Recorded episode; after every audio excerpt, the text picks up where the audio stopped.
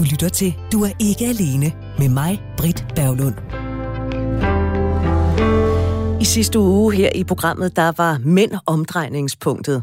Ikke mænd, mænd, men mere specifikt mænds seksualitet. Det var om lyster, fantasier og hvorfor nogle ikke, mænd ikke vil eller synes, at de kan stå ved deres seksualitet. Hvad skal vi så tale om i dag? Ha, vi skal da tale om kvinder, fordi øh, det vil min medvært gerne tale om. Det skal handle om kvinders frihed, eller måske i virkeligheden manglende frihed. Ja, hvad siger du så? Kvinder har der aldrig haft så meget frihed, som de har i dag. Det er jo så spørgsmålet, om kvinder reelt har det. Min medvært er personlig rådgiver, forfatter og foredragsholder Daisy Løvendal. Hej med dig, Daisy. Hej, Britt. Det er altid lidt sjovt det her, når kvinder taler om kvinder, fordi øh, umiddelbart så tænker jeg, at vi burde være eksperter på emnet. Men for mit vedkommende, der har jeg jo oplevet, at hver gang jeg har talt med for eksempel dig om kvinder, så er jeg faktisk blevet klogere på mig selv. Ikke bare på mig selv, men også på mine medsøstre. Så jeg ser frem til de næste 54 minutter i, øh, i det her. Lad mig lige starte med at spørge dig, Daisy. Altså, kvinder skal tale om kvinder. Hvad får mænd ud af at lytte med? Jamen, mænd får alt ud af det, ikke? ligesom vi kvinder får alt ud af at lytte til mænd, fordi vi alle sammen dybest set som mennesker får alt ud af at lytte til hinanden. Så man kan sige, for mig vil det aldrig være en forhindring at lytte til et program om mænd, og derfor håber jeg heller ikke, at mænd vil se, at det er to kvinder. Jeg tænker i virkeligheden meget på det som en unik mulighed for at få nogle perspektiver på, hvordan andre oplever nogle ting, hvordan de føler, hvordan de reagerer, hvordan de ser verden. Fordi det er jo i den der konstante dialog, og ved at lytte ind i andres livsverden og områder, at vi faktisk bliver klogere. Både på de andre, men bestemt også på os selv. Fordi det kommer også ind i vores liv. Nå, okay, så det, så det er det, der sker over hos den anden, der måske afføder det her i mig. Eller okay, nu kan jeg bedre forstå. Så man kan sige, ja, ja, vi kan jo altid få alt ud af at lytte til hinanden. Vi kan i hvert fald få en masse forståelse, det håber jeg også, at øh, eller det er ret sikker på, at det også kommer ud af det her program. Men det er, vi skal starte et helt andet sted, for jeg har jo et lille dogme her ja. i programmet om, at det, øh, det der med at være single, det må jo ikke være tabu, selvom der er nogen, der har svært ved at sige højt, at de er singler. Så Daisy ja. Løvendal, i dit voksne liv, hvor meget single-erfaring har ja. du så? Jamen, altså, på en eller anden måde vil jeg sige, at jeg har en del. Ikke? Og så kan man sige, at jeg er nok ikke den, der har været single længst. Jeg har haft to længerevarende forhold. Et, der var meget ung, og et, der var voksen.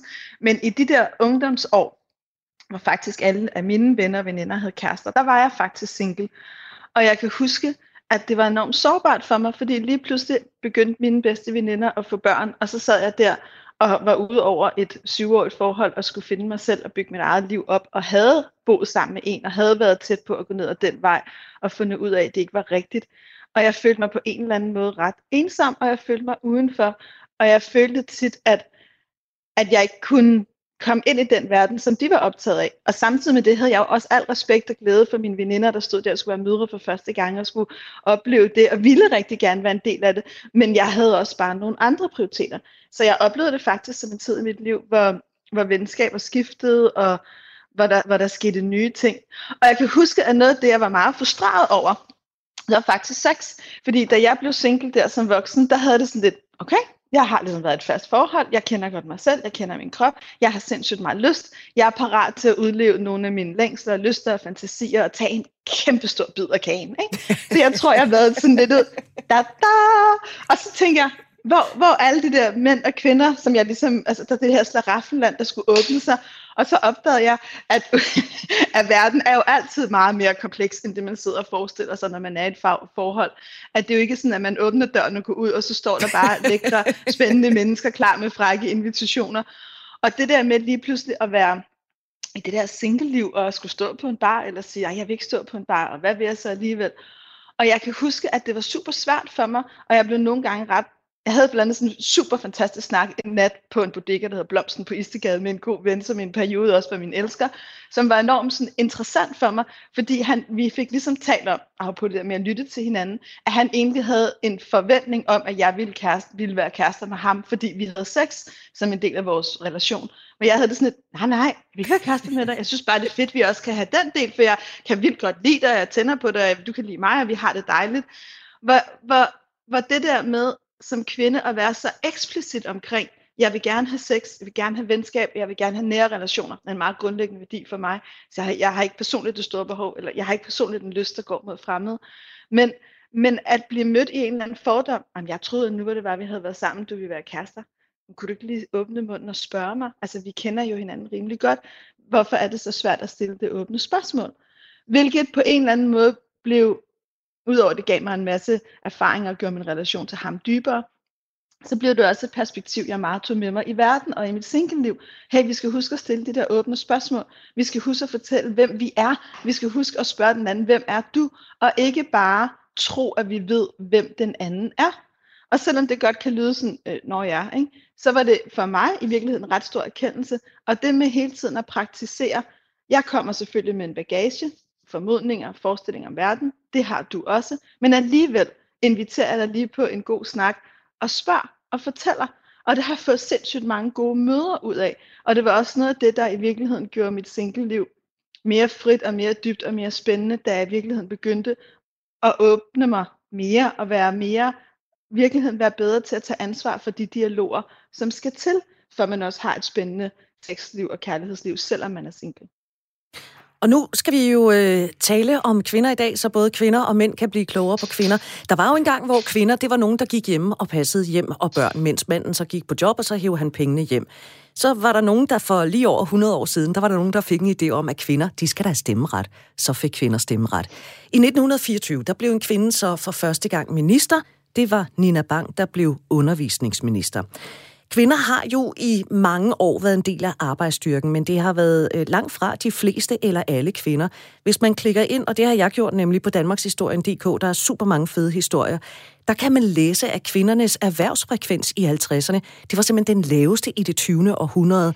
Ved udgangen af årtiet, altså udgangen af 50'erne, der var 75 procent af alle gifte kvinder registreret som husmødre. Det er altså relativt mange kvinder, og vi taler jo kun, at det har været 60 år siden, eller noget af den stil. Ikke? Øhm, men så fra midten af 60'erne, der kom kvinderne så for alvor ud på, på arbejdsmarkedet. Så var der også en gang, ja. det var også dengang i 50-60'erne, der kunne man ikke bare få en bolig i nogle boligområder eller byer, der skulle man lige frem være gift, øh, altså gift par for at få en lejebolig. I dag, Daisy, der går næsten alle kvinder på arbejde. Jeg går på arbejde, du går på arbejde.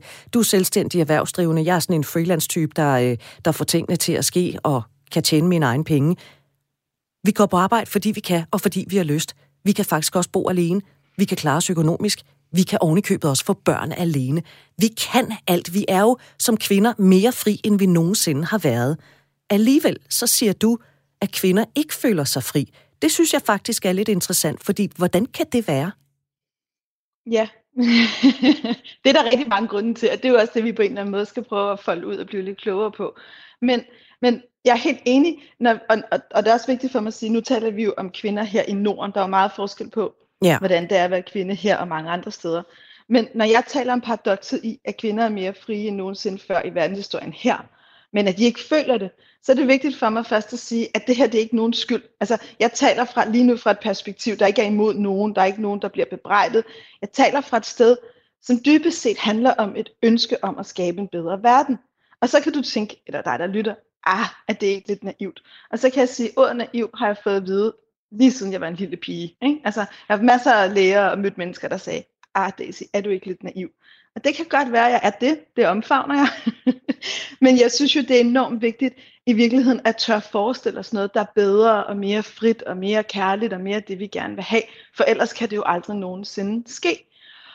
Og når det er, jeg siger det her med, at kvinder er mere fri, men ikke føler det, så, så, så er min baggrund er jo, at jeg igennem mere end 10 år har brugt al min tid på at have samtaler med mennesker. Jeg har haft langt over 1000 samtaler. Jeg har opgivet at tælle, og jeg åbner min dør flere gange om dagen, og nu, lige nu åbner jeg min telefon flere gange om dagen, og folk kommer ind og ud. Og det, jeg hører kvinder sige igen og igen, det er ord som, jeg er stresset, jeg er presset, jeg kan ikke mærke mig selv, jeg har ikke lyst, ikke lyst til sex, ikke lyst til det hele taget, ikke følelsen af at vågne op med et smil.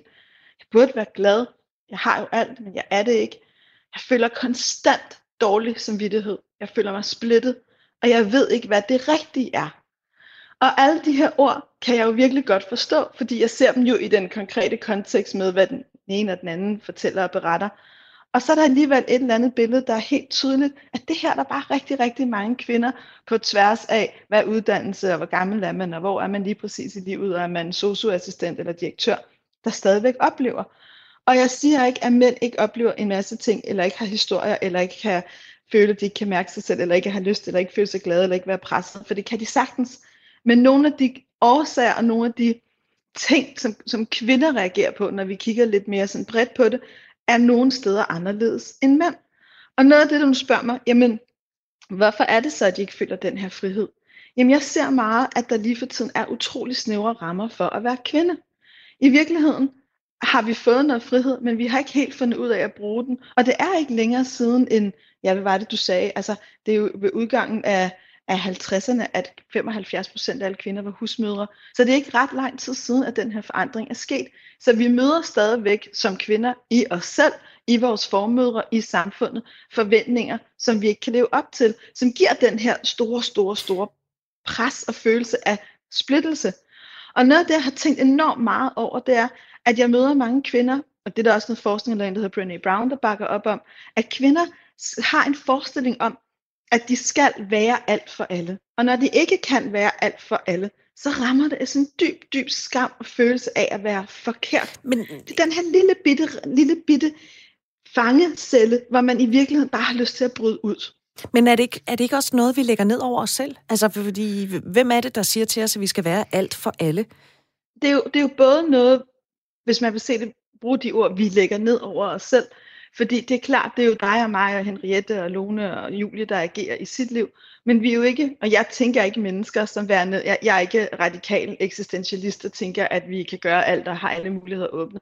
Tværtimod er jeg meget optaget af den kultur, vi er i, de, de, de relationer, vi er i, de parforhold, vi er i, det singletilværelse, vi er i, og hvad der binder os sammen. Og jo, selvfølgelig er det noget, vi også lægger på os selv.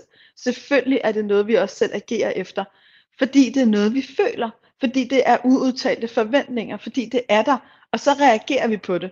Og hvis vi så alle sammen sidder hjemme i vores egen lille øh, singletilværelse i vores egen lille kernefamilie, og oplever de her ting, og måske nogle gange, noget af det, jeg har oplevet i mange af mine samtaler, der er kvinder siger til mig, okay, tak for den her snak. Jeg, slet, jeg var slet ikke klar over, hvad det egentlig var, jeg reagerede på. Jeg var slet ikke klar over præcis, hvor den her følelse af konstant dårlig samvittighed kommer fra. Jeg mærker bare ondt i maven, eller øh, trykken for brystet. Jeg mærker bare, at jeg har den.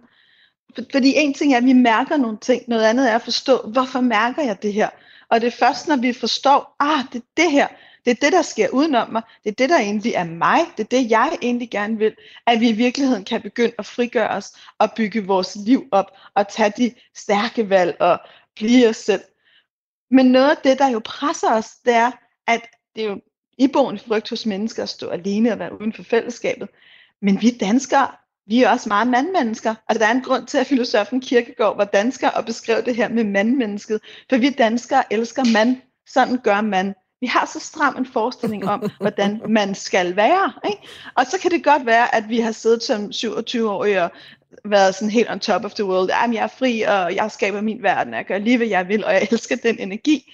Men når vi så men når vi så lever livet, mærker vi jo alligevel i alle de små og store ting, som kvinders udseende bliver kommenteret, kvinders krop bliver kommenteret på en helt anden måde end mænds. Der er helt andre forventninger til at være mor. Der er helt andre øh, tanker og reaktioner knyttet til, fra andre mennesker til at vælge ikke at være mor. Så det er nærmest lige meget, hvor vi er henne, så bliver vi mødt med andres blik på, at nu sådan burde man jo være. Det er meget sjovt, det, du siger det der med mor, fordi jeg er 47, jeg har ikke nogen børn. Jeg har oplevet at øh, jeg er mødet med, med nye mennesker, mænd eller kvinder, altså det er fuldstændig ligegyldigt, så er der nogen, der har spurgt mig, hvor mange børn har du så?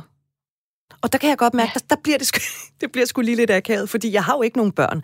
Øh, og der kan jeg godt mærke, når jeg så siger, at jeg har ikke nogen, så bliver det sådan et, Nå, hvorfor har du ikke børn? Øhm, og det er, jo, det er jo også sådan et eller andet, fordi der er jo også noget biologi, ikke? Altså, nu er jeg 47, jeg skal jo ikke, det er meget åbenlyst, jeg skal ikke have børn, men tidligere er jeg jo også blevet spurgt om, når, hvornår skal du have børn? Skal du ikke snart have børn? Øh, hvor mange børn vil du gerne have? Altså, det, det er jo også en eller anden form for norm eller forventning i virkeligheden, ikke? Og så kan man jo, jeg kan jo godt føle mig forkert på den, når jeg så siger, at jeg har ikke nogen børn. Øh, nå, Præcis. kan du ikke lide børn? Jo, det er jo... men det er jo bare sådan, det er blevet. Ja, ja, præcis. Og man kan jo godt elske børn, og man kan godt have børn i sit liv, uden selv at have født børn. Altså, man kan også godt være mor, uden selv at have født børn. Og lige, lige præcis det, du siger der, nu trækker du i virkeligheden en af de tråde op, som kan udgøre, hvis man skulle være sådan lidt, en af trammerne i buret, ikke? i kvinders fangenskab. Det er moderskabet. Det spørgsmål, du bliver stillet, er jo fantastisk, fordi det går ud fra, at du har børn. Mm. Så det spørger, hvor mange børn har du? Det er jo ikke et åbent spørgsmål. Hej, har du børn? Eller hvor er du henne med børn i dit liv? Eller jeg har børn, og har du? Det er sådan et, man møder en kvinde på 47, selvfølgelig har hun børn. Ikke? Så der, der er jo fuldstændig ikke noget møde med dig. Du bliver slet ikke mødt. Du, du bliver bare proppet ind i den her forestilling, som det andet menneske har, som der er rigtig mange, der har. Rigtig mange mennesker har jo den, fordi vi har en eller anden forestilling om, at børn er det vigtigste i livet, og ultimativt er det jo det, kvinder skal den, den ligger, den forestilling, den kulturelle mm, forestilling ligger i hele den måde, vi kommunikerer os sammen på. Og derfor føler enhver onkel Bent også, at han kan spørge fem, øh, alle mulige, han møder. Nej, hvad, har du så fået en kæreste? Skal du ikke have nogle børn? Og sidste udløbsdato er jo lige om hjørnet, og nu skal du også huske. Oh. Ikke? Og nogle gange nogle af mine, altså, når det, man får at vide sådan lidt, øh, hvis, hvis man siger, jeg selv da jeg var yngre var usikker på, at jeg ville have børn, så, så fik jeg ligesom at vide, ej, selvfølgelig selvfølgelig vil du det. Når først du bliver gravid, så opdager du, at det er det største, der er i livet. Ikke? Altså, og jeg skal ærligt sige om mit eget moderskab, jeg elsker mine børn overalt på jorden. Mine tre børn har lært mig alt om livet. Jeg vil aldrig undvære dem. Men det er ikke, de, de er ikke det eneste, der giver mig glæde og mening og lykke i mit liv. Og jeg er faktisk ret overbevist om, at mit liv ville være meningsfuldt, hvis jeg ikke havde fået børn. Meningen i mit liv er ikke at være mor. Og det er jo det er sådan, netop når folk de så siger det der med, når men det er bare indtil, at du mærker livet i maven, og til du sidder med den lille. Ja, ja, men sødskat, der skal du være opmærksom på, der er vi jo nået til point of no return. Altså hvis jeg i virkeligheden ikke det er rigtigt. synes, at det er fedt at være mor, så kan jeg jo ikke, der er jo ikke et internat, hvor jeg kan aflevere det. Altså, øh, det er jo, og det, man skal jo ikke gamble med andre menneskers liv på den måde, vel? Nej, men du har helt ret. Du har helt ret, og det er jo også en af de her grundlæggende, i hvert fald, altså, hvad kan man sige, eksistentielle sandheder omkring vores liv og psyke. Når først du er gravid, og du først øh, har født et barn, så er du forældre. Altså, du er mor, hvis du har er far, er du far. Så kan vi lige så godt omfavne det og elske det og få det bedste ud af det. Og så bliver det også nemt, den der følelse af, ja, selvfølgelig er det det største i livet. Men, men du har helt ret sådan er det jo. Vi, vi former jo også vores livshistorie og vores forståelse af verden ud fra, hvad vi rent faktisk gør. Mm. Men vælger vi ikke at gøre det, så er det jo forhåbentlig det gode liv, eller det har i hvert fald lige så gode muligheder for at være det gode liv, som livet med et barn har det. Det er jo, det er jo et eller andet sted, og nu skal det ikke lyde sådan bare valg, Altså, vi træffer nogle valg, vi træffer nogle tilvalg, vi træffer nogle fravalg.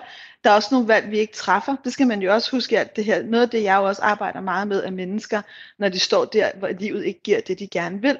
Der er også mennesker, der ikke har børn, ikke fordi de ikke ville, fordi de ikke kunne, fordi deres børn døde, fordi at det ikke var muligt, fordi de var syge. Altså, tingene er jo ikke, selvom vi godt kan lide i vores tid og forestille os, at alt er muligt.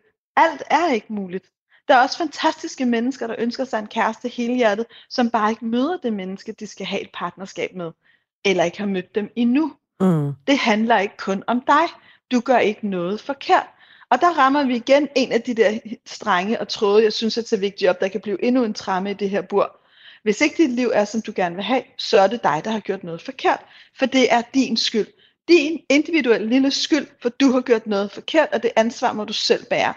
Og det provokerer mig, fordi at det, et, det er ikke mine værdier, det er ikke min overbevisning, det er ikke det, jeg erfarer i mit arbejde med mennesker, og det bliver også en meget hård og stram frihed. Og det er jo selvfølgelig også, som Sartre, den franske filosof, taler om, vi er fordømt til frihed, fordi frihed er vidunderligt, men fordømmelsen kommer i, at vi også står med alle konsekvenserne. Men det er vigtigt for mig, når vi taler om frihed, at gøre det tydeligt. Jeg taler ikke om, at du kan gøre alt, alt er muligt, du kan bare vælge, eller fuck alle de andre, jeg gør bare det, jeg vil, og jeg er pisselig glad med min kontekst og mine medmennesker. Jeg taler meget mere om frihed som at eje sig selv, at skabe et godt liv med kærlighed og respekt for andre, at finde ud af, hvad ens værdier er, at leve dem, at bidrage til verden og gøre sit bedste for at gøre verden en lille smule bedre. Og det er ikke nemt. Det er noget af det ultimativt hårdeste og sværeste, og det er livskunsten. Og den sidder vi i som mænd og kvinder, men som kvinder sidder vi på en anden stol, der er formet af nogle andre ting, end mænd gør. Mm. Øh, ja, altså fordi det er, jo, det er jo sådan, det er. Altså, det, er jo, det er jo svært at bryde ud af, kan man sige. Ikke? Øh, og, og der er jo nogle ting, som vi ikke selv kan bestemme, blandt andet også det der, øh, jeg ved, du også er sådan ret opmærksom på, altså hvis man taler om at være forældre, altså al kommunikation går til øh, moren om lægebesøg og sundhedsplejerske og alt det der, ikke? Øh, altså der er jo nogle... Der, samfundet har vel i virkeligheden nogle forventninger, som man ikke nødvendigvis kan eller har lyst til at leve op til. Og vi har forventninger Præcis. til hinanden. Altså hvis nu vi kigger for, på, på sociale medier, altså hvad folk ikke bruger af, af filtre på øh, Instagram og Facebook og alt muligt andet, fordi jamen, så hvis man lige kan være lidt mere lækker, end man måske i virkeligheden er. Altså det er jo også, så kan man sidde tilbage og tænke, alle andre er så meget pænere, end jeg er.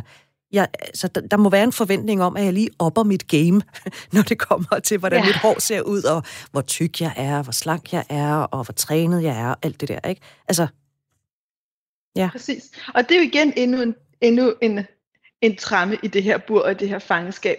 Der er et afsindigt stort pres på kvinders krop og udseende. Og historisk har kvinders krop været mænds eje, og det har været familiens eje, og det har været, hendes seksualitet har ikke handlet om nydelse og lyst. Det er et ret nyt begreb. Det er ret nyt i historien, vi faktisk beskæftiger os med kvinders lyst. Øhm, det, har, altså det har handlet om reproduktion. Det har handlet om penis ind, sæd op, graviditet, barn ud, Tjek affølgen er sikret.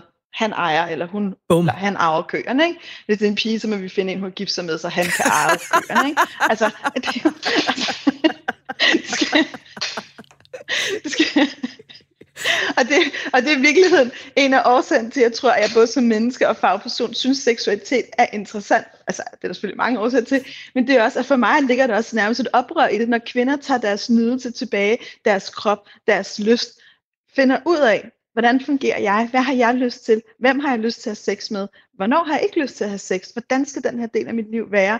Og føler sig fri til at udforske på deres egne præmisser.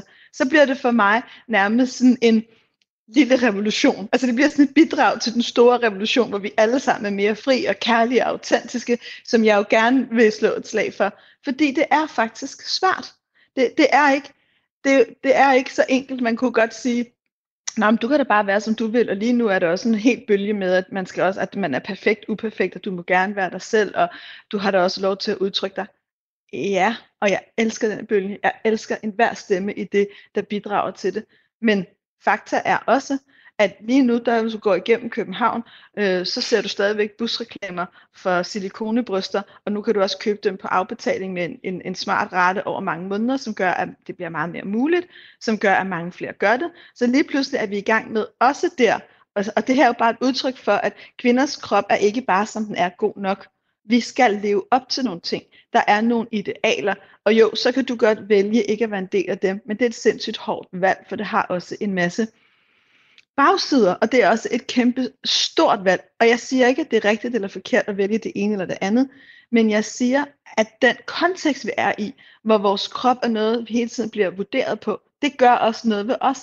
Det gør også noget ved os, uanset om vi er 8 eller 18 eller 7 eller 88, at sidde og se på, hvordan der bliver talt om vores statsministers udseende, altså de kvindelige, og at høre, at det er faktisk en, en super vigtig ting for, hvordan man bliver vurderet som statsminister. Mm. Og så kan man sige, at det kan man jo bare ignorere.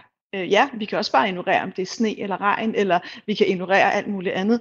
Men det er jo en del af det liv, det er jo en del af den måde, vi agerer på, det er jo en del af det, vi bliver mødt med. Så derfor betyder det noget. Du lytter til øh, Du er ikke alene på Radio 4. Jeg øh, taler med Daisy Løvendal, der er foredragsholder, forfatter og, og personlig rådgiver. Vi taler om kvinder i dag. I morgen der er det nemlig kvindernes internationale kampdag. Lige nu, der er vi jo sådan nået til kvindens seksualitet. Og den, jeg kunne godt tænke mig, at vi lige... Vi har mange ting, vi skal nå, Daisy. Vi må se, om vi når det hele. Men jeg vil godt lige blive lidt ved det der med seksualiteten, fordi jeg synes faktisk, det er ret interessant ligesom dig af flere årsager. Men, men hvis vi tager den helt klassiske med, at hvis, hvis en mand går ud og, øh, og knaller en masse kvinder, så er han bare øh, en fandenskal og bliver dunket på ryggen af vennerne. Og hvis en kvinde gør det samme, går ud og knaller en hel masse, jamen så er hun jo bare en skøge eller et eller andet andet. Altså allerede der, der er, jo, der er jo også en forventning om, vi er jo næsten opdraget til, at vi skal være pæne piger. Fuldstændig. Og hvor, hvor meget spænder Jamen, altså, det ben i vores seksualitet? Det spænder jo enormt meget ben. Altså den her, den her dom, der er på kvinder, betyder jo noget fra før de bliver kvinder. Altså fra, fra piger og små piger, når de bliver teenage-piger og står på grænsen af kvindelivet, for de jo at vide, pas nu på, du skal helst ikke komme ud i et eller andet. Mænd kan godt være farlige. Husk nu at sætte dine grænser. Du kan også godt blive gravid eller få en kønssygdom. Det er virkelig, virkelig upænt at have klamydia. Det er sådan max upænt. Don't do that. Ikke? Altså, og du skal måske heller ikke sige det til din mor, hvis du får det, fordi mm, det er lidt skamfuldt, for så har du i hvert fald også bevis på, det har været, altså, at du har været ikke bare lidt, men meget upænt. Du har ikke bare haft sex, hvilket er dirty nok, du har også været uansvarlig. Og som kvinde, at være uansvarlig og ikke tage ansvar for alt og alle, og ikke tage ansvar for sig selv, det er virkelig en no-go.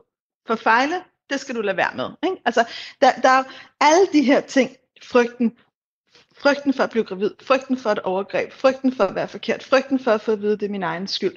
Der er enormt meget frygt, og der er enormt meget begrænsning på kvinders seksualitet. Hvorimod mænd bliver på en eller anden måde og jeg siger ikke, at de har total frihed, eller at mænd ikke kæmper med en masse ting, for det gør de, og det ved jeg, at de gør. Men mænd fra de små, når de, en lille dreng har en stivert, så er det nærmest noget, der beundres i familien. Ej, se den lille dreng. Altså, du skal nok blive en stor skruerkage en gang, ikke? Åh, det er også lidt sjovt, ikke? Ej, hvor kan du godt lide mors bryster, ikke? Altså, på en eller anden måde, mænd tales for de helt små meget ind i den her, også skulle blive op, skulle blive store, liderlige, heteroseksuelle mænd. Og så er det rigtig svært for alle de mænd, der ikke bliver heteroseksuelle, eller ikke bliver liderlige. Det er en anden snak. Men, men de har på en eller anden måde lov. Kvinder derimod har ikke samme lov. Og det der i virkeligheden sker, det er, at det lægger sig dybt nede i os. Og der er lavet noget rigtig, rigtig spændende forskning, en der hedder Emily Nagoski, som jeg synes, er, man burde læse og undervise i i folkeskolen. Og hun taler om, at i virkeligheden kan man sige, at mænd og kvinder, vi er lavet forskelligt biologisk, men det er mange af de samme, samme elementer, der er sammensat lidt forskelligt. Men det ligger ikke inde i os. Altså det ligger ikke inde i, om en lille dreng eller en lille pige, at den ene har mere lyst, og den anden har mindre lyst. Men der sker rigtig meget fra du er et barn, til du bliver voksen. Og blandt andet sker der det, at drenge lærer at tænke, min tissemand gør noget, der er også noget biofeedback, og jeg har den her i hånden. Ah, jeg har lyst. Kvinder lærer meget mere at se sig omkring, at må jeg have lyst nu? At, at det her er et okay sted, hvor jeg kan give slip på mig selv? Må jeg, må jeg godt være i min nydelse nu? Så deres lyst bliver på en eller anden måde meget mere socialt betinget. Og det gør, at alle mennesker har både en speeder og en bremse ind i sig, så du ligesom kan tage det billede. Ikke? Det gør, at kvinder generelt, og nu generaliserer jeg, og jeg siger, at det er ikke ens for alle, og der er også variationer inden for kasserne, men generelt, der er kvinder meget mere følsomme på deres bremse. Vi har lært alle mulige ting, der gør, at vi hele tiden bremser vores lyst. Øh, ikke nu, ikke med ham, ikke på den her måde, ikke pænt, ikke godt, ikke for mange, ikke, ikke, ikke. Mænd er generelt mere følsomme på deres speeder. Okay, go for it man skal sige ja. En rigtig mand, han tør. Yes, vi kører rock and roll baby. Ikke? Så på den måde er vi blevet også meget kulturelt og socialt betinget til, at vores speeder og bremse virker forskelligt. Og det giver jo en masse udfordringer, når vi så møder hinanden seksuelt. For der er rigtig mange kvinder, jeg møder, der har skyld over ikke at have lyst nok. Det er jo sådan nærmest den nye skam. Ikke? Vi har haft skam på at have lyst, så har vi været igennem 70'erne frigjort os selv mere. Nu er den moderne skam som kvinde ikke at have lyst uanset om du er i parforhold eller single. Fordi nu har vi muligheden for det, og der er porno, og der er glidecreme, og der er kondomer og bing bang, så nu skal du bare give det gas. Øh, jeg har ikke lyst. Og så forstår man ikke, hvorfor har de ikke lyst. Det er der faktisk rigtig mange faglige diskussioner omkring, og samfundsdiskussioner, hvorfor har kvinder ikke lyst. Og jeg sidder nogle gange og kigger på det og tænker, okay, så når hun har, siger, at hun er presset, så når hun er på arbejde. Hun skal skabe sit liv. Hun skal være omsorgsgiveren i hendes relationer. Hun skal være den, der ringer til mormor under corona og farmor og den ene og den anden. Hun skal gå på arbejde. Hun skal være mor. Hun skal leve op til alle de her idealer. Hun kan kigge på sig selv i spejlet og tænke, fuck, mine bryster hænger, og min mave forstår, jeg er for mange rynker, eller selvom hun har de mest struttende bryster og flade maveskin, skal hun nok få øje på et eller andet, som hun synes er svært. Der er jo også forskning, der viser, at en tredjedel eller to tredjedel af danskerne lider af kropskam. Hvordan skulle hun så få lyst? Hun, hun har slet ikke plads til at komme hjem i sig selv og mærke sig selv. Og lyst handler ikke kun om dit køn eller evnen til at blive våd eller irrigeret. Lyst handler om livslyst. Lyst handler om at være koblet sammen som krop, som hjerte, som sind. At være dig i dig. Oh, kunne mærke glæden i det kunne, kunne tage dig selv ind, kunne give dig selv den nydelse, det handler også om at kunne mærke dine behov og stå ved dem. Det handler også om at kunne give dig selv en pause. Det handler også om at kunne sige ja til det, du gerne vil, og nej til det, du ikke vil. Og det er der rigtig mange kvinder, der kæmper med. Og ja, det går ud over deres lyst. Fordi det, der egentlig får kvinders lyst til at trives, det er blandt andet frihed. Det er at kunne tage pauser, kunne gå efter det, hun drømmer om. Det er at kunne være ambitiøs og kunne lade være, og kunne få børn, eller kunne lade være, eller i virkeligheden være sig selv, i fuld respekt for andre mennesker, i fuld forståelse for, at vi er et fællesskab, men, men at få noget mere plads til i virkeligheden at skabe det liv, hun dybest set trives i. Men når kvinder så til gengæld kommer derhen, så kommer lysten også. Men vi lever jo også i en, i en verden, hvor vi flere gange får at vide, at øh, kvinder, de ønsker jo kærlighed, ikke? de ønsker nærvær, de vil gerne ligge og putte, og manden, han vil bare gerne have sex. Altså, hvor meget sandhed er ja. der i, i den påstand? Ja, altså jo mere jeg har begravet mig det her, både gennem rigtig mange års samtaler og øh, uddannelse som klinisk seksolog i den bedste uddannelse og de største eksperter i Danmark og tjek, tjek, jo mere vil jeg bare sige, jeg køber den ikke. Altså, det, det er jo i virkeligheden, at det nogle bøger, blandt andet den, der hedder Mænd er fra Mars og Kvinder er fra Venus, som har haft en, en stor betydning for mange mennesker. Og jeg siger ikke, at de ikke kan noget, og de ikke har sat ord på nogle ting, mange kan ikke genkende til. Men det der er forskel, en ting er, her er der en erfaring, hey, det kan, det kan mange af os genkende, det synes jeg er super vigtigt at tale om. Det er jo også det, vi gør nu. Det er også det, jeg altid gør, de ting, jeg laver. Jeg lægger ligesom, her er der noget, mange oplever frem. Men det er blevet gjort til en sandhed, det er blevet gjort til, at sådan er det. Så det vil sige, det er også et af de billeder, kvinder måler sig selv i. Kvinder vokser jo også op og har været piger, der har fået at vide, mænd har mere lyst end dig, så du skal passe lidt på. Og når han først ligesom begynder at tage lidt på dig og vil ind om dem, så vil han jo gerne have rigtig sex, så det er dig, der ligesom skal sige fra. Og alle de piger, der så var helt, hey, jeg har bare vildt meget lyst, har jo allerede i den omsorgsfuldt ment advarsel fået at vide, at hvis de havde bare maks lyst, er det forkert. Plus at mænd har lært at kode sig selv til, at hvis de ligger som teenager op af teenagekæresten og kan mærke, at de bliver erigeret, så tænker de, ah, erigeret, lige lyst, lige jeg skal have sex. Fordi på den, nu forenkler vi det groft, men det har de lært at kode sammen. Kvinder har ikke på samme måde lært, øh, hvornår er det egentlig, jeg må. De er måske lidt mere tvivlende har brug for nogle andre erfaringer for helt at finde det sted, hvor har jeg lyst, og hvor har jeg ikke lyst. Og så skal det siges, jeg anerkender fuldt ud, at mænd er lige så presset i forventninger til deres køn.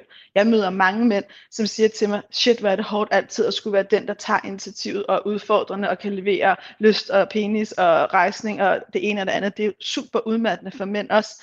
I virkeligheden er hele det her super udmattende for os alle sammen. Men kvinder er nødt til, og vi er nødt til, at hjælpe hinanden med at få et andet sprog og en bredere forståelse af de her ting. Øh, nu havde jeg egentlig tænkt mig, at vi skulle være konstruktive sådan til sidst, men jeg synes, vi skal være det allerede nu. Hvordan, hvordan gør vi det? Altså, jeg, jeg, jeg, jeg, altså, når, når du fortæller, så står jeg jo og, og lytter øh, og tænker, shit mand, det er meget overvældende. Ikke? Det er virkelig, virkelig overvældende. Øhm, og hvor lang tid skal vi så leve med det her med... Altså en af Anders Witzels pointer i, i sidste uge, det var, at jamen, selv den pæneste kvindelige projektleder, altså hun kan have sådan en slutty behavior, hun vil bare også rigtig meget gerne have sex, øhm, men det kan være svært at vise. Øh, fordi vi jo skal være de der pæne piger, ikke? Altså, hvordan... Som bare gerne vil have kærlighed, hvorimod mænd ja, vil have sex. Ikke? Ja, altså, vi vil bare gerne ligge og putte. Tanke, ikke? Hvordan kommer vi videre herfra? Men det gør vi jo blandt andet ved at lytte med på ej, men det, jeg tror, og det, men, men okay, det er sagt med det, det svil, ikke? men det er også, jeg tror det der med at lytte til nogle andre, jeg vil sige noget af det, der virkelig har givet mig noget som menneske, det er, når jeg har lyttet til andre, både mænd og kvinder, der har givet mig andre historier end de gængse. Det er dem, der har sagt, altså det der med, kvinder bare vil have nærhed, jeg vil bare ding dang, ikke? Altså, så har jeg tænkt, hold da op, sådan har jeg det også nogle gange. Okay, så er jeg måske ikke helt forkert, for hende der, hun er super cool, og hun har det også sådan. Ah, mm. så tør jeg måske også godt lidt mere.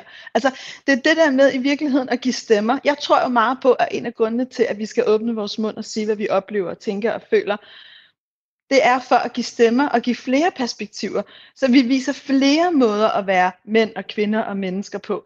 Så vi kan vise hinanden, sådan her kan man også godt være, det er okay.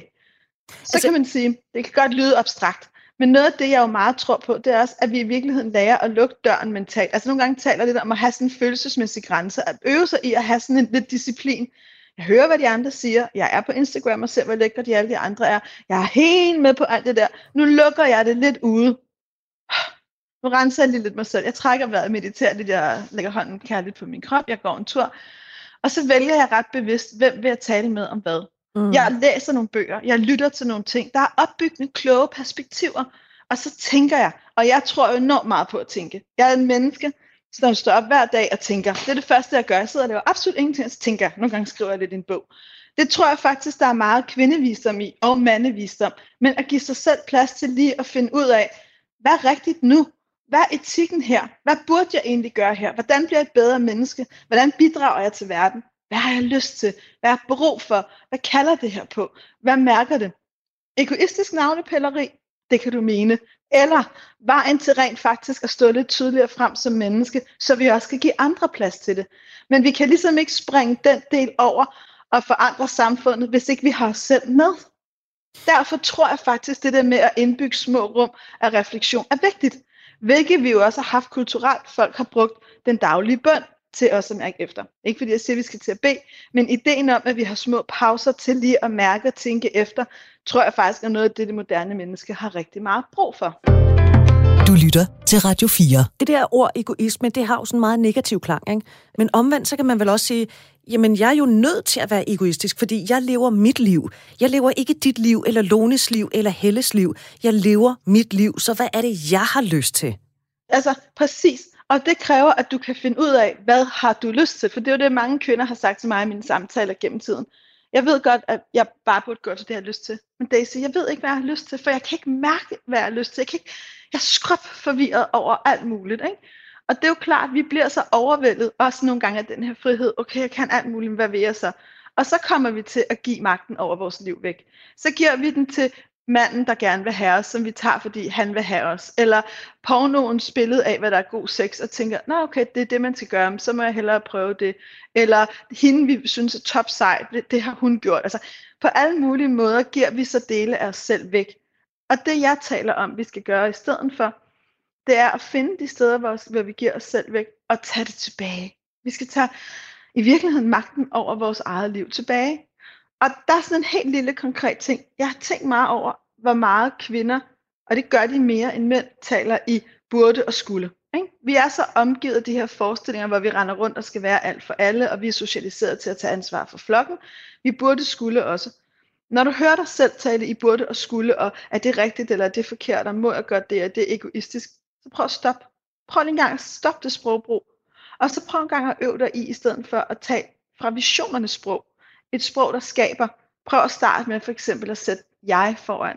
Eller sætte ord på flygtige tanker, visioner og idéer. På lyster, fantasier og længsler. Det er rigtig svært for mange, for det har vi fået at vide, at vi ikke skulle. Eller det kan vi gøre, når vi er 70 og har tjent øh, til pensionen og lidt til. Jeg mener, at vi skal gøre det hele tiden. Jeg mener, at det er noget, vi skal opbygge i vores eget liv, i vores venskaber, i vores parforhold, i vores single-liv, med vores børn, med alle. Fordi det er der, vi bliver klogere, og det er der, vi får skabt noget, der er bedre, og det er der, vi hver især lærer at høre og mærke os selv. Gør du, selv, gør du selv det? Jeg øver mig rigtig meget i det, og ja, det gør jeg, og jeg gør det, jeg gør det faktisk, nu er jeg også lidt, altså nu er jeg ikke helt ung længere. Ja, det gør jeg. Og, jeg, og nogle gange provokerer det også folk. Altså det, det, det provokerer. Jeg kan huske for eksempel, at jeg har fået at vide nogle af mine nære, at jeg aldrig siger vi og mig og min mand. Altså jeg taler altid i jeg og ham, og jeg kan være meget sådan, gør du det, eller gør jeg det? Var det dig, der skulle have gjort det, eller var det mig, der skulle have gjort det? Og det er ikke fordi, jeg vil pege fingre, det er ikke sådan noget, ah, haha, det var dig, der skulle have gjort det, gjorde det ikke. Det er slet ikke det, det kommer fra. Det er i virkeligheden bare blevet en benhård tilgang i verden, som giver rigtig meget frihed. Jeg er ikke et vi, min mand er ikke mig. Jeg er ikke ham. Han er det menneske, jeg elsker og deler mit liv med nu. Og det siger jeg i al respekt og forståelse for, at vi kan blive skilt. Vi har underkøbet en ægtepagt, den har haft fra før vi blev gift. Vi vil have verdens nærmeste skilsmisse for alt, der er skrevet ned. Ikke? Der er ikke noget at debattere. Der er også en 7-7-ordning, som der er tingløst. Ikke? Altså, øh, fordi jeg er, ikke, jeg er ikke bange for at tænke i de baner. Fordi det ligger meget dybt for mig, at jeg er mig. Og jeg har kæmpet hele mit liv for at være mig, så det vil jeg gerne blive ved med. Og hvis han er heldig, og han er dejlig, for han lov til at blive her. Og hvis jeg er heldig og dejlig, for jeg lov til at blive der. Og det er fedt. Så derfor vælger vi hinanden aktivt til. Ikke fordi vi blev forelsket en eller anden gang for lang tid siden, og har fundet ud af at få tre børn. Fordi vi dybest set synes, det er fedt at være sammen. Nu. Noget af det, som jeg godt kunne tænke mig, at, at øh, vi alle sammen øvede os lidt i, det var, når vi taler om vores øh, drømme, eller øh, i det hele taget, når vi taler om os selv, så er det meget lær, og du har faktisk allerede været lidt inde på det, så er det nærliggende at erstatte jeg med mand. Og det er noget, jeg mm. selv øver mig i, fordi det er så dejligt, man lige kan distancere sig fra sig selv ved at sige man i stedet for jeg. Men der er jo enormt meget frihed i at stå ved sin egen mening, sin egne drømme, sine egne holdninger. Og det kan jo så godt, alt efter hvad man taler om og hvad man er ude i, give nogle blå mærker. Men det er vel også Helt bare sikkert. en livslæring, at du og jeg og Helle og hvad de ellers hedder alle sammen, bare kan tage med os? Ja, og det er en rigtig svær livslæring. Og det er igen der, der også er en kønsforskel. Mænd bliver jo i deres sprog, når de er meget, jeg vil, og jeg synes, og jeg mener, at vi kunne gøre sådan her. Ej, hvor har han lederpotentiale. Han er enormt øh, handlekraftig og stærk kvinder er dominerende, når de taler på den måde, og de er for meget, og de mm. diskuterer, shh, ikke? Ja. og så er der ovenikøbet nogen af mine kollegaer inden for parterapien, som, som har meget den der polaritetstanke, at jamen, du skal være sådan blid og føjelig-agtig, så en mand han kan være stærkere. Ikke? Og der tænker jeg, det er ikke fordi, jeg ikke godt kan se det fede i polaritet. Det er ikke fordi, jeg ikke godt kan, kan se, at der, at der også et forskel er dejligt. Men det må ikke blive sådan, at kvinder, hvis de kan tale i jeg, tage lederskab, er stærke, er visionære, vil en masse ting, bliver set på som usekset. Det, fordi det der er super sexet. Det er der noget af det mest sexede af de mennesker, der står i dem selv, og kan sige, det vil jeg, det der, det vil jeg ikke, men det der, darling. Hvorfor er det så, at der er så mange, så der bliver provokeret af det? At fordi det rykker noget, i, altså de kunne i virkeligheden godt selv tænke sig, at de var den type, og så når der er en anden, der er det, så er det også bare skide irriterende.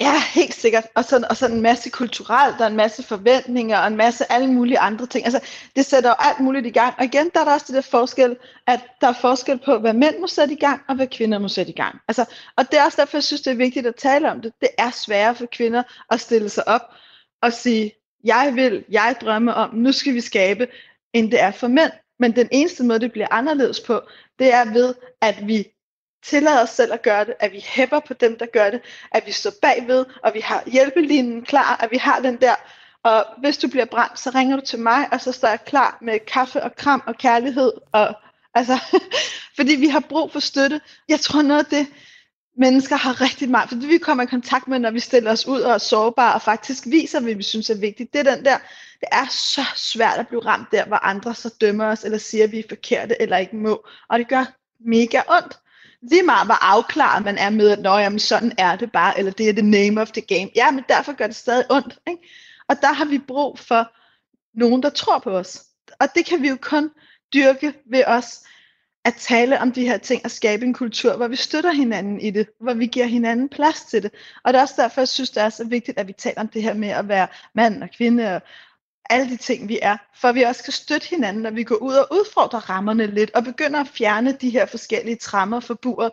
Fordi jeg kan kun fjerne mine trammer fra mit bur, hvis jeg tror på, at i friheden er der også stadigvæk nogen, der holder min hånd og elsker mig.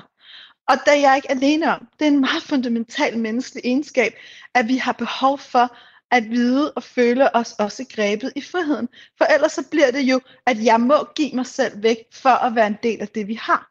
Og det er jo det, der er mange mennesker, der føler, jamen hvis jeg virkelig sagde, hvad jeg gerne ville, eller hvis jeg gjorde det her, må jeg så være her? Er der så plads til mig? Er jeg så bare helt forkert? Nej, det er du ikke. Men det er frygten. Du lytter til øh, Du er ikke alene. Jeg taler med Desi Løvendal, der er personlig rådgiver, forfatter og, foredragsholder. Vi taler om kvinder, kvinder, der er frie, men, men også fanget. Der er en ting, jeg, vi har ikke så lang tid tilbage, Daisy, jeg er bange for, vi har kun lige 10 minutter.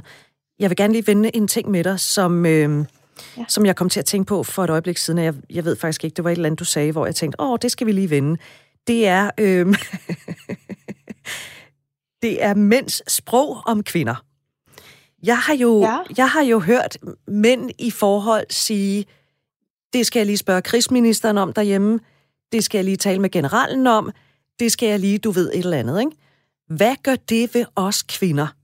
Det er jo et samspil, det par har. Ikke? Det er sådan noget, når jeg har par jo, i måske, mit samtalerum, måske. der gør sådan noget. Ikke? Ja, men, altså, hold, ja, ja, men jeg, jeg tror, ja, ja, men jeg ser det også meget som, det må hun forhåbentlig vide, at han siger. Det er i hvert fald noget, det jeg griber meget fat i med par. Fordi det, det jo gør, det understreger, du har ansvar for alt.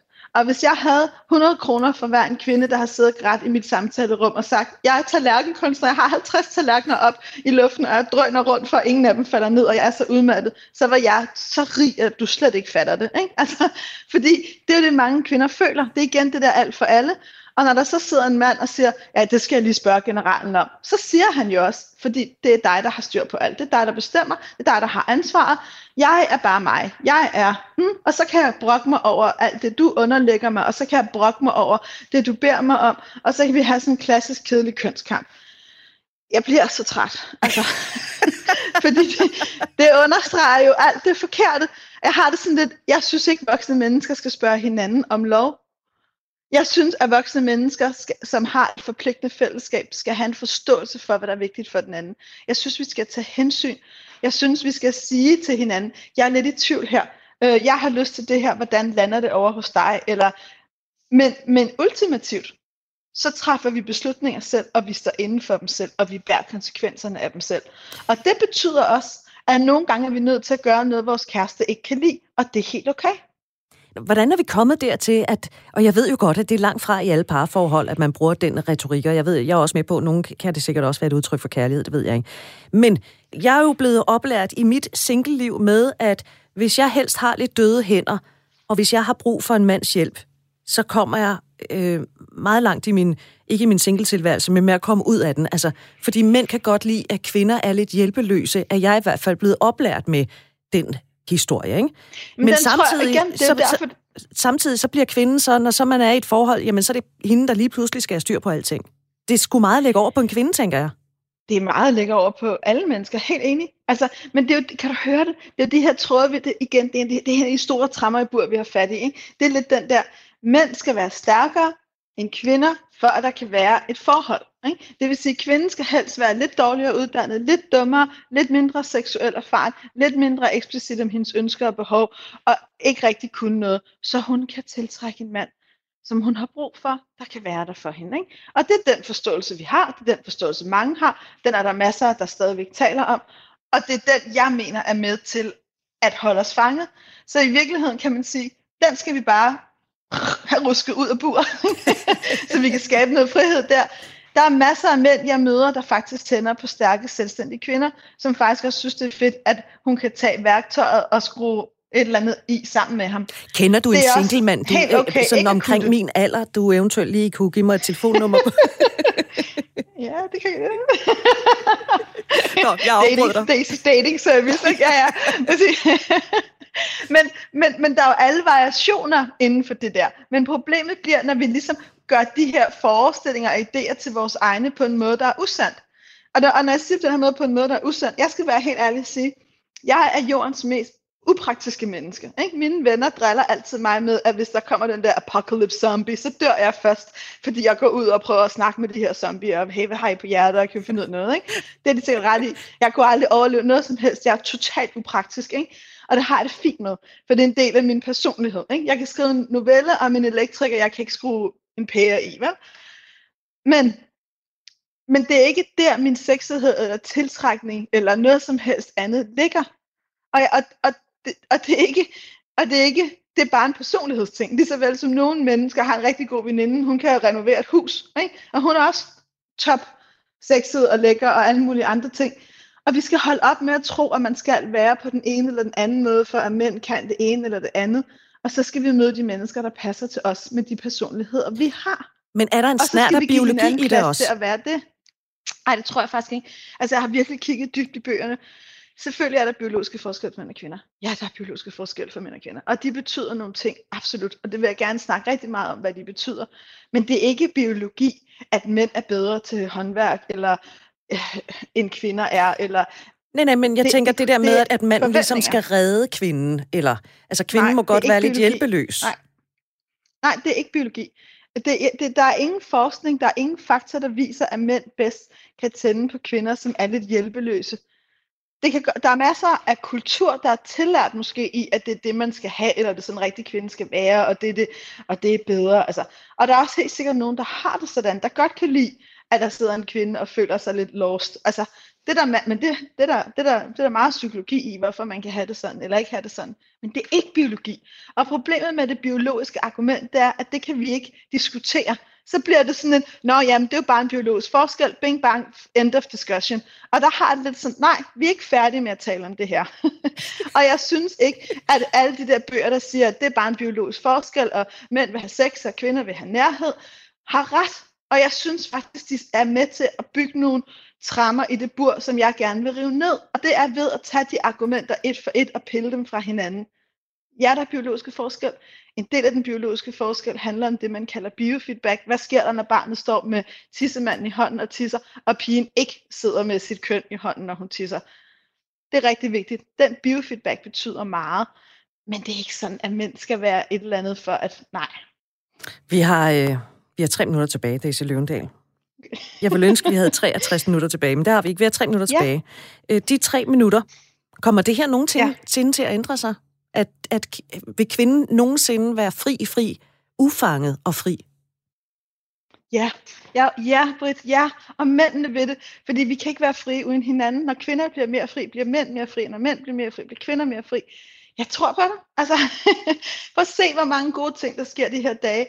Bare det, vi taler om det, bare det, vi sætter fokus på det, det vil vi debattere, også når vi er uenige, er jo med til at skabe mere rum, flere stemmer. Vi bliver dygtigere, vi bliver klogere, vi skal bare blive ved med at turde bevæge os derud, hvor vi bliver usikre, og vi skal blive ved med at dele fra det sårbare. Og så skal vi i virkeligheden øve os i, både som mænd og kvinder, at stille os selv et spørgsmål, som man kunne formulere sådan her. Det er i hvert fald et spørgsmål, jeg selv holder af. Hvad er den kærligste mest autentiske historie, du kan fortælle om dig og dit liv? Og så skal vi tage vores frihed på os, og vi skal værdsætte den, og så skal vi bruge den. Jeg kan mærke, at vi igennem igen, jeg kunne tale med dig i flere timer om det her, fordi jeg synes, jeg synes det er ret interessant, og, og jeg er jo bestemt ikke ekspert ud i at være kvinde, eller ekspert i mine øh, veninder, som også er kvinder.